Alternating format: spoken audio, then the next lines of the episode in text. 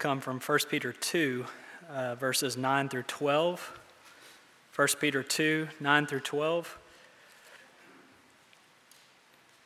But you are a chosen generation, a royal priesthood, a holy nation, his own special people, that you may proclaim the praises of him who called you out of darkness into his marvelous light, who once were not a people but are now a people of God, who had not obtained mercy but now have obtained mercy. Beloved, I beg you, as sojourners and pilgrims, abstain from fleshly lusts which war against the soul, having your conduct honorable among the Gentiles, that when they speak against you as evildoers, they may be your good works, which they observe, glorify God in the day of visitation.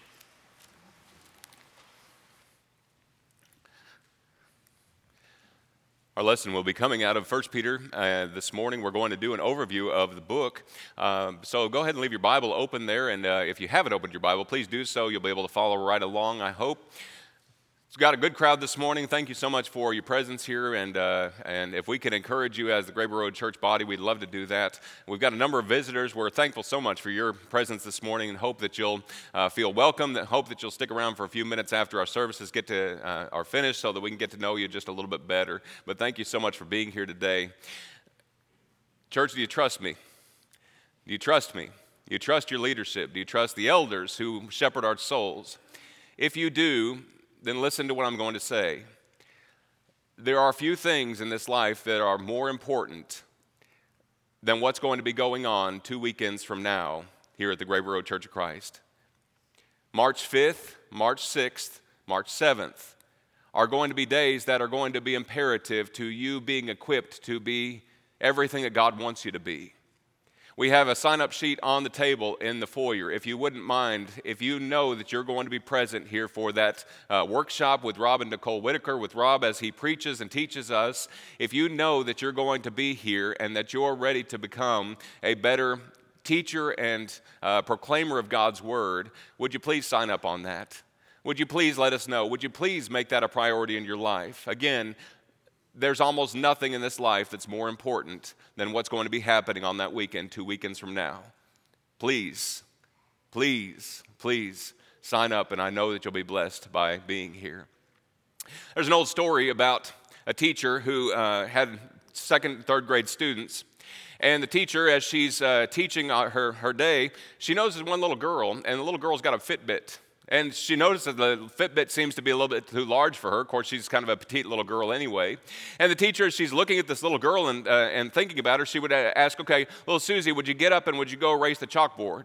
One of those blackboard, whiteboard, whatever they use nowadays, electronic board. Little Susie would get up and with all the vigor she could, she'd take as many steps as she could and go up and race the, race the whiteboard and then run back with the same amount of vigor and sit back down in her seat. And the teacher thought that was just so funny. She would uh, say, all right, it's time to go for recess. And the little girl just get so excited and she'd, uh, she'd run and she'd pump her arms and everything. And the teacher finally got uh, so amused at little Susie, she went over and said, little Susie, I noticed that you got one of those Fitbits, those step counters. And little Susie said, Yes, I do. And she said, Oh, well, well, do you like wearing it? She said, Oh, yes, I do. And she said, So, uh, uh, how long have you had it? And she said, Well, it's not mine. The teacher's amusement now turned into a little bit of concern. She says, Not yours. She said, No. She said, Mommy gives it to me every morning as I leave the house, and then I give it back to her so she can show daddy how many steps she got during the day. Sometimes we're invested in taking somebody else's steps. We're invested in taking somebody else's, well, their life and the way that they conduct themselves, and we take that for granted. And we take those steps because somebody else tells us to take those steps, not necessarily because we want to take them ourselves, but because we're given something that that somebody tells us this is what's right, that somebody tells us this is what we need to do. Consider parents you hopefully let your kids know we're going to make church a priority. We're going to make worship a priority. Coming to church, being people that please God, being people that are faithful in our attendance, this is what we do as a family. And because those children, uh, up until a certain age, are a part of that home, you're not going to leave them at home by themselves. They're going to get in the car every Sunday morning, every Sunday evening, every Wednesday night, every time the doors are open because we've made church a priority in our household. And those kids are going to take the steps because you have given them the steps to take. You've said, This is what's important for us as a family, and this is what we're going to do. What happens when those children have to start taking steps for themselves? What happens whenever they decide what's going to be priority in my life? Hopefully, our desire as parents is that our children are going to take what we have given them and say, This is mine alone, and this is what I want to do because I know it's right. These are the steps that I want to take because you've given me this faith, and now I want to make that faith my own. I want to take these steps because I know this is what pleases God, not just because this is what mom and dad tell me that we have to do. When we have steps that need to be taken, we cannot live on somebody else's faith and expect that that's going to carry us through, especially when times get difficult and especially when times get hard. You see, when we get to 1 Peter, things are about to become real to these Christians. They are about to begin to face a persecution, and that had already begun at that time that Peter wrote this. And this persecution is going to be something that's really going to test whether or not these Christians and their steps are genuine, or whether or not they're taking them for somebody else. And Peter is writing to them in 1 Peter and telling them all of these trials, these difficulties that you're about to go through and may already be experiencing, all of these things are something that can glorify God. You're about to go through suffering. You're about to go through difficulty. The question is Christians, as people who may or may not already be in the midst of difficulty, are we taking the right steps? And are we taking the steps that we know are going to be pleasing to God? Or is it just something that we're living on somebody else's Fitbit? That we're living with somebody else's faith and hoping that that's going to carry us through. Peter tells these Christians, as they begin to take these steps that are going to lead them through the path of suffering, and he's going to talk to them, and he says, the major message, the major point of what he's trying to get across to them is the greatness of what we're doing. The greatness of the salvation that we've obtained, the greatness of Jesus Christ and his redemptive work is something that's going to help carry us through. What we've obtained it's going to help us to keep going. And keep taking those steps, Christians, because the journey and the destination are both worth it. Keep walking forward. Keep moving because it's worth it. Let's talk about 1 Peter this morning. And I want to talk, to it, uh, talk it, uh, about it with you in terms of four words that are very important to this epistle. Four words that you're going to see over and over repeated throughout this epistle. And if you don't have Bible marking pens, or if you like to mark in your Bible, but you don't have those Bible marking pens, I'm going to give you a particular color to color code these things because they're important to the book. And the next time you go through, you can take a look and say, I see these important words that are important to 1 Peter. First word this morning. What's 1 Peter all about?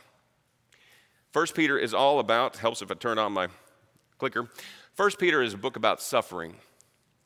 That's the first word we're going to encounter the word suffering.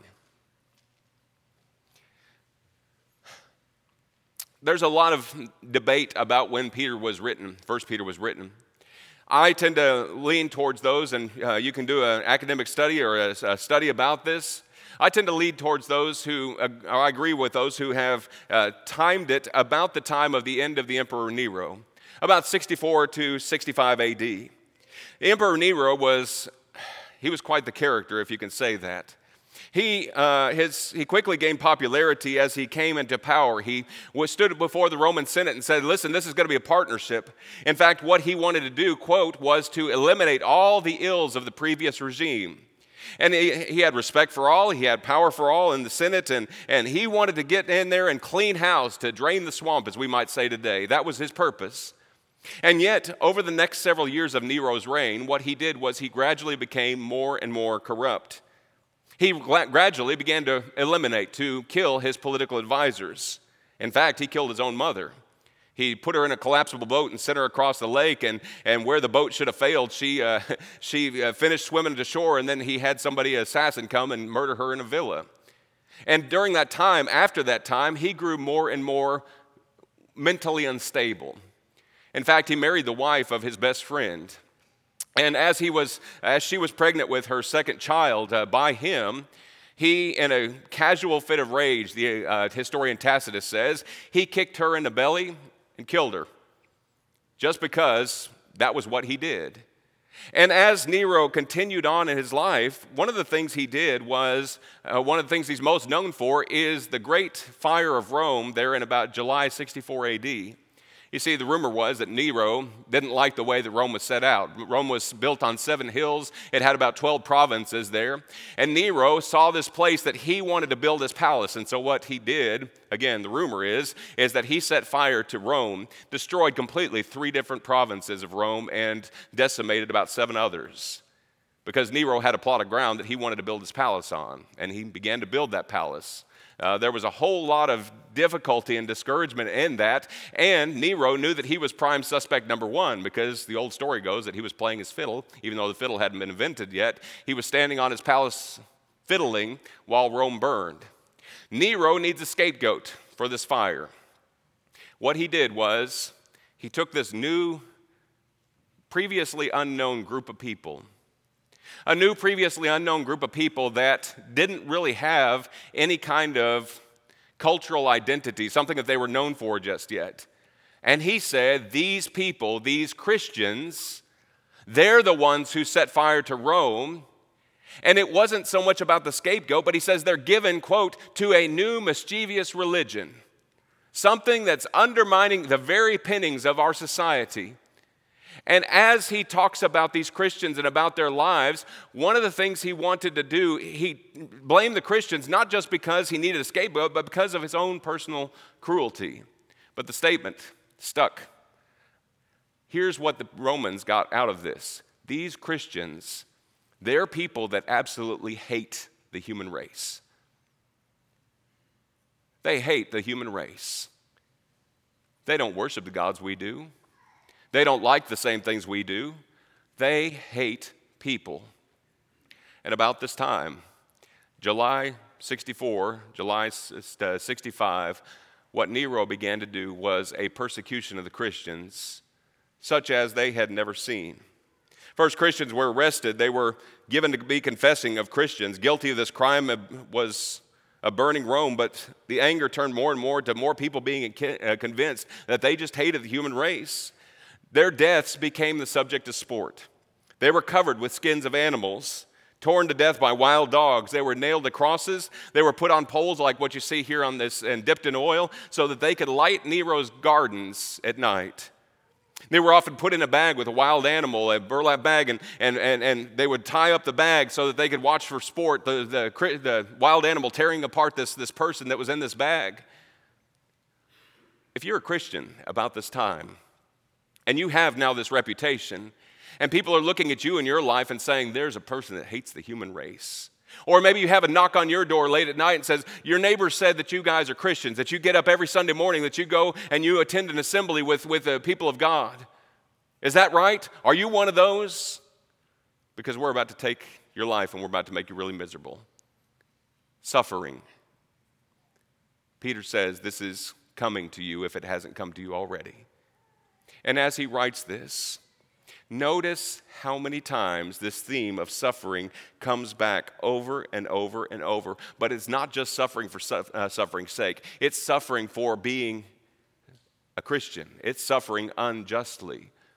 Note these passages Peter says, chapter 2, verse 19 through 21, For this is commendable if, because of conscience towards one endures grief, suffering wrongfully. For what credit is it to you if you're beaten for your faults, you take it patiently? You may deserve suffering. If you deserve suffering and you're beaten because of it, you deserve it. He says, But when you do good and suffer, if you take it patiently, that's commendable before God. For to this you were called, Christians, because Christ, who also suffered for us, leaving us an example that we should walk in his steps. Notice another one, verse chapter 2, verse 23, same chapter. Christ, who, when he was reviled, didn't revile in return. When he was suffered, he did not threaten, but he committed himself to him who judges righteously. Suffering came to Jesus. Was it unjust? You can nod your head, absolutely. What Jesus suffered wasn't just. If we're following in his steps, Peter says, that's what's coming to us. Look another one. But even if you should suffer for righteousness' sakes, you're blessed. He says, Don't be afraid of their threats and don't be troubled, chapter 3 and verse 14. Look at another one.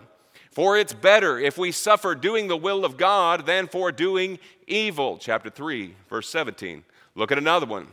Therefore, since Christ suffered for us in the flesh, arm yourselves with the same mind. What mind? The mind that's ready to suffer for the sake of Christ. For he who has suffered in the flesh has ceased from sin. Speaking of a Christian. Listen, when we make up our minds we're going to do what's right, when we realize that suffering is going to come to us for being Christians, we're looking at ourselves and we're saying, I'm going to do what pleases God. I'm not going to spend any more time in sin. That's a natural consequence of us making our mind up to do what's right. Look at another one. Chapter 4, verses 12 and 13. Beloved, don't think it strange concerning the fiery trial that's going to try you, as though some strange thing has happened to us, but rejoice to the extent that you are partakers of Christ's sufferings that when his glory is revealed, you may also be glad with exceeding joy. Chapter 4, verse 12 and 13. Another one. Let none of you suffer as a murderer, as an evildoer, as a busybody in other people's matters. Yet if anyone suffers as a Christian, let him not be ashamed, but let him glorify God in this matter. There's a reason why we're going through these, but mark them as you go. Circle them in your Bible because 1 Peter is a book all about suffering. Another one, chapter 4, verse 19. Therefore, let those who suffer according to the will of God commit their souls to Him in doing good to, as to a faithful Creator. Chapter 4, verse 19. The elders who are among you, Peter says, 1 Peter 5, verse 1. I exhort, whom I am also a fellow elder and a witness of the sufferings of Christ, and also a partaker of the glory that will be revealed. Chapter 5, verse 9, talking about the devil, how he walks about as a roaring lion. Resist him steadfast in the faith, knowing that the same sufferings are experienced by your brotherhood in the world. I don't know if in our lifetime, church, that we're ever going to experience the same sufferings as what the Christians did in Peter's day, as they were experiencing there in Rome. But what I do know is the devil has a limited bag of tricks. And what I do know is the narrative is being repeated even today. Have you heard it? These Christians hate the human race. Let that sink down. Let that sink in that even in our country today, there are people who are trying to further this narrative.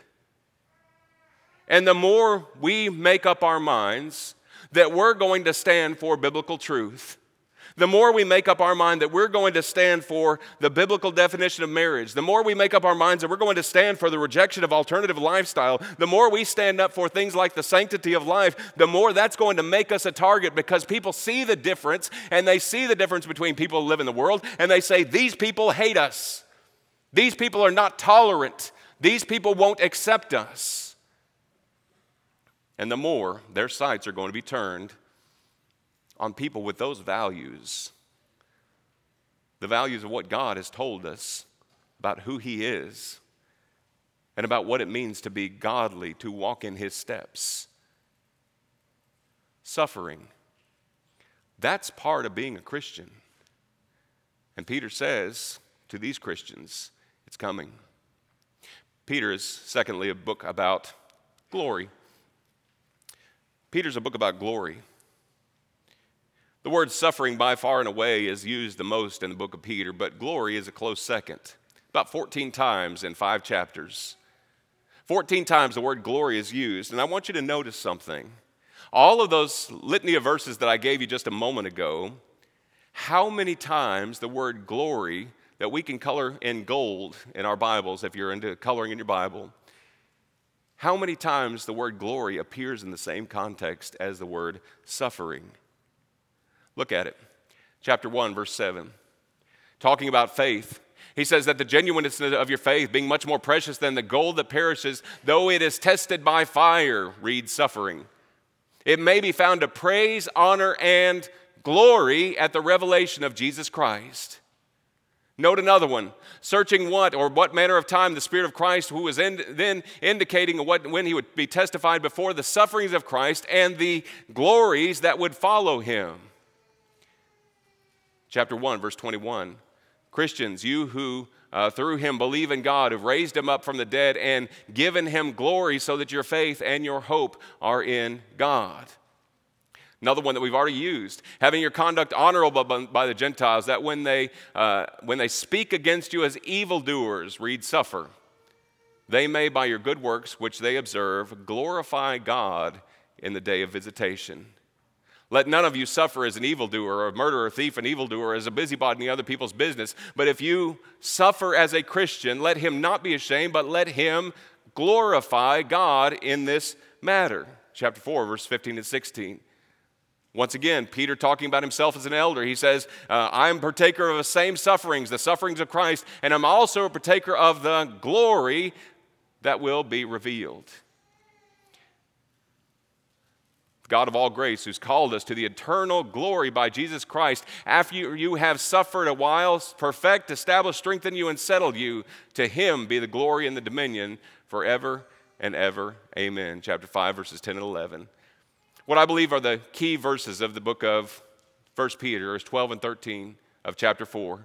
Beloved, don't think it's strange at the fiery trial, read suffering, which is to try you, as though some strange things happen to you, but rejoice to the extent that you partake in Christ's sufferings, that when his glory is revealed, there's the word glory, you may also be glad with exceeding joy. The truth is, as we walk in the steps of Jesus, those steps are going to lead us through suffering. But Jesus didn't go through suffering for no reason. Jesus didn't go to the cross for no reason. There was God trying to accomplish a purpose in Jesus' life. And as Jesus yielded his will to the Father, even though he didn't want to go to the cross, you remember he cried out in the garden, Abba, Father, if it be possible, let this cup pass from me. Nevertheless, what, not what I want, but what you want. Nevertheless, not my will be done, but your will be done. Jesus yielded to the will of God. And you know what resulted? The greatest glory that mankind has ever known in the glory of the gospel. When you and I follow in the steps of Jesus, Peter's saying that path is inevitably going to lead you to suffer that path is inevitably going to lead you to things that you would not choose for yourself if you had to choose them a thousand times to make the best decision or what you thought was, uh, was the best decision for you. But as we faithfully follow Jesus, we're going to go through the path of suffering, but there's going to be glory on the other side. Glory for God and for His purpose. Glory for us when we stand with Him and re- are, are vindicated because of our righteousness, because of our lifestyle, because we've chosen what's right suffering now for glory later. Suffering now for God to be glorified. And that's our whole purpose here on earth. That's our whole purpose for being here is to bring glory to our heavenly Father. If that path leads us through suffering, are we going to take the steps? Or are we going to take off the Fitbit and give it back to somebody else and say, no thanks, I don't want to suffer? I don't want to take those steps. First Peter is a book about glory after suffering. Number three, First Peter is a book about grace. Grace. Ten times in First Peter, ten times in five chapters, about two per chapter. Two times it's rendered uh, uh, commendable. What's the definition of grace? You say, well, it's unmerited favor. It's favor bestowed when wrath was owed. But consider the remarkability of statements such as this. Chapter 5, verse 12, Paul said, or excuse me, Peter says, By Silvanus, our faithful brother as I consider him, I've written to you briefly, exhorting and testifying that this is the true grace of God. Listen to this. This is the true grace of God in which you stand. That remarkable statement is everything that he's just written about, about suffering, about glory, all of those things that he's just written about, about the difficult and fiery trial, he says, You're standing in the true grace. What's the implication? There's a false grace somewhere out there. We don't want to stand in that grace. We don't want to stand in a grace that tries to make us to where we don't have to suffer anything at all because he would say that's not the true grace. Notice, You don't have to write this down. You can go back and watch the YouTube later and, and, and write it then. God's grace, as he outlines this chapter, is what brought us salvation. Chapter 1, verses 1 through 12. It gave salvation to you. It's not by anything good that you've done in and of yourself. It's the fact that God loved us enough that He wanted us to have this grace that He brought it to us. God's grace is what makes us holy. We're going to spend some time talking about holiness because I believe that's a concept in the church that we've lost far too often about holiness. Chapter 1, verse 13 through chapter 2, verse 12. The scripture reading this morning that, Peter, uh, that, uh, that, that Kenny read for us just a few moments ago, he talked about the fact that we are a holy nation, a royal nation, a, a, a holy people. And he talks about that because that's what God has made us. That's what he's made us through his grace. We're different. We ought to be different. We shouldn't be taking steps that the other people are taking outside in the world, otherwise, we lose our distinctiveness. God's grace is what makes us submit, chapter 2, verse 13 through 312. Now consider these things. Submission. It's not something we as Americans like to hear very much. We've got our pride, we've got our American pride, and we don't want to submit. But the first thing he mentions there is submitting to government. You submit to your leaders. Even that awful, evil Nero and his godless decisions and things that you wouldn't have made a decision about or that you wouldn't have decided for yourself, he says, yes, you submit to those governmental leaders. He says you submit in business. Slaves, you honor your masters. Masters, you treat your slaves right. You take care of those people that are in your life because you're different. You submit. In marriage, Husbands, loving your wives. Husbands, taking care of your wives. But wives, you submitting to your husbands. Chapter 3, verses 1 through 8. That's a part of being a Christian. That's a part of what God's grace does. And in fact, if there's any doubt, in all life, chapter four, uh, 3, verses 9 through 12, in everything that you do in your life, we want to conduct ourselves as putting ourselves under somebody else. Submission. Let me rephrase putting ourselves under somebody else with the right attitude. I can obey but not submit. I can obey, but be kicking and screaming in my head the entire time. Peter says that's not the attitude of a Christian. God's grace makes you different. And in God's grace, it helps us, it enables us to endure suffering. That's what the rest of the epistle is about, chapter 3, verse 13, all the way through the end of chapter 5, verse 14. That's what we are called to. Every single one of those things. And realize when he's talking about grace, folks, in the midst of suffering, in the midst of glory, it's not the warm fuzzies. It's not a, a, a, feeling of, of, of, the pricklies on the back of your neck. It's not this touchy feely thing. This is a down to earth understanding that I'm divinely favored and you're divinely favored, even though there's fiery trials going on. I've got a crown. I can have joy. God is glorified because He's given me His grace and I'm standing in that true grace when I face the sufferings of Christ and I face them the way He did. Are you taking those steps? Or are you wanting to turn back and do something different? Number five, number four, rather, final word. Book of First Peter is about a journey. It's about a pilgrimage. It's about a trip that we're taking. Look at how he refers to these Christians. Peter, from the downbeat, chapter 1, verse 1, apostle of Jesus Christ to the pilgrims. Outline this in blue. Pilgrims of the dispersion in Pontus, Galatia, Cappadocia, and Asia, and Bithynia. All of those names may be relevant and are relevant, absolutely, but the fact that he refers to them as pilgrims, that ought to be something that catches our attention right off the bat. Notice chapter 1, verse 17, a little further down in the context. He says, If you call on the Father who without partiality judges each one according to his work, in a section talking about holiness, he says, Conduct yourself throughout the time of your stay here in fear. I've mentioned before, you go into a hotel and you stand before that front desk clerk and you talk to them and they say, If we can do anything to make your stay more comfortable, they don't usually say that now in the age of COVID, but if we can do anything to make your stay more comfortable, please let us know. Your stay your stay here. There is implied that you're not meant to stay here. This is not your home. This is not what's permanent about you and about who you are. Hotels are designed that eventually you're going to leave and you're going to go back home. Christians, your life is designed not that you can make everything permanent here, but that one day you're going to go home. That's the reason why I said that about what's going on March 5th and 6th is because it's about the eternal. It's about us in our stay here, conducting ourselves in fear, not in terror like so many are today, but in a godly reverence to say, I know I'm going home to be with my Heavenly Father, and I want to do everything I can to make Him pleased with my life. I want to do everything I can for the good of the cause of Christ, for walking in His steps, because those steps are my steps. I'm committed to taking them.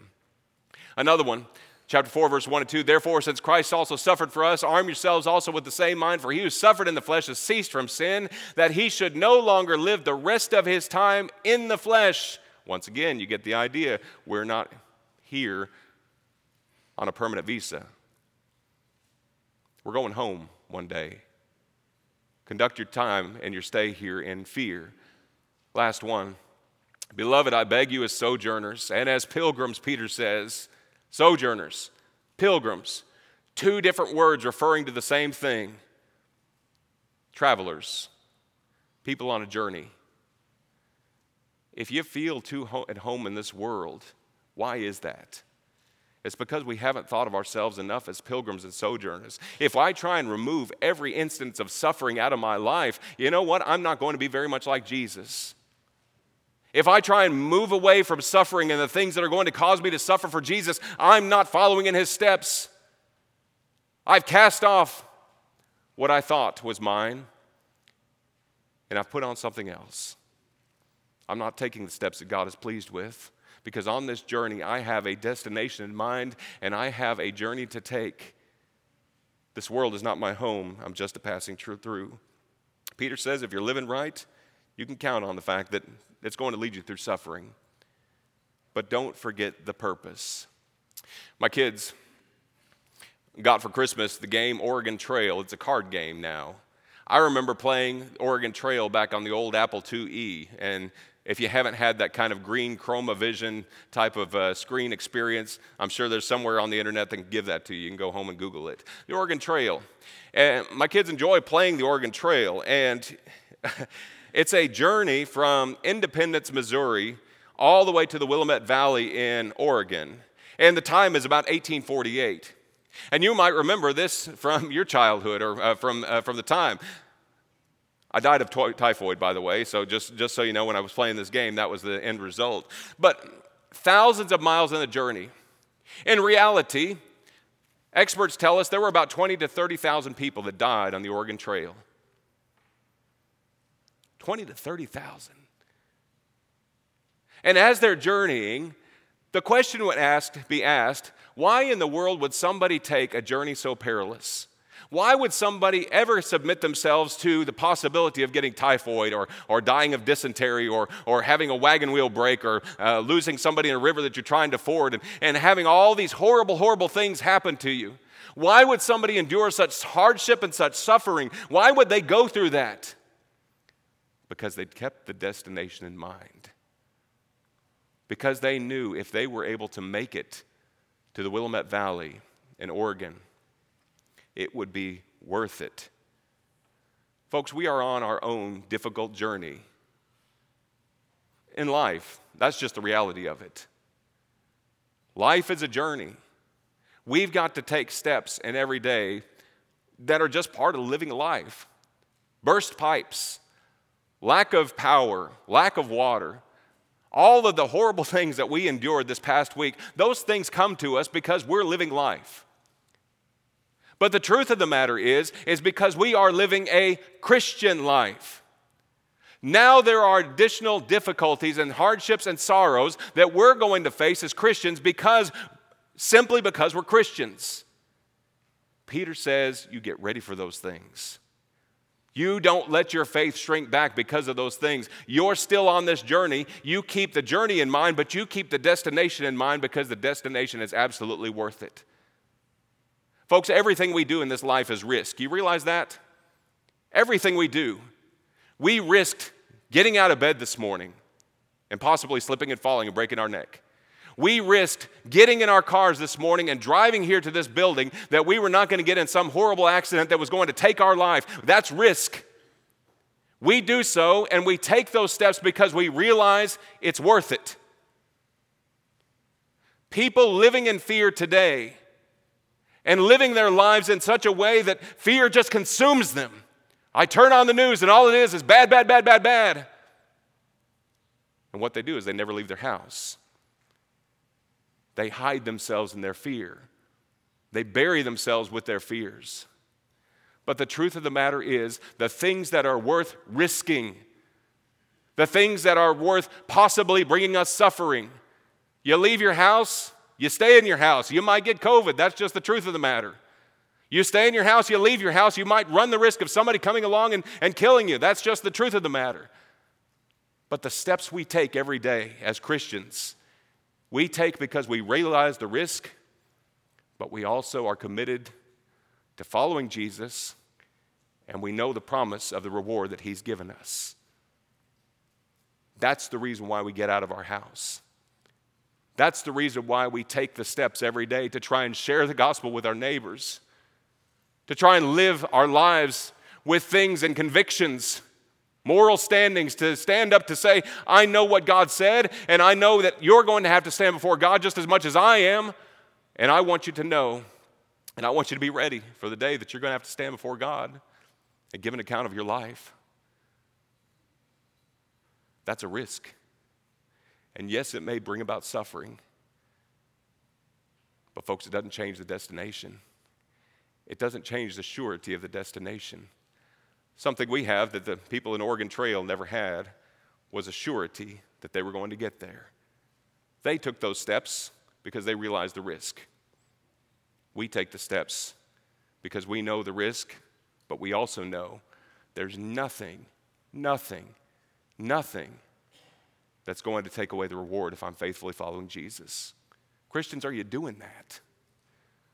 Are you doing that? If not, repent. Pray to God right now and say, God, I'm sorry. I haven't been walking the way that a Christian ought to. God, I'm sorry. I haven't been living my life and with the right mind, with the mind of Christ. God, I'm sorry, and I change my mind and my heart. I want to change my life because I know that the destination's worth it. God, forgive me.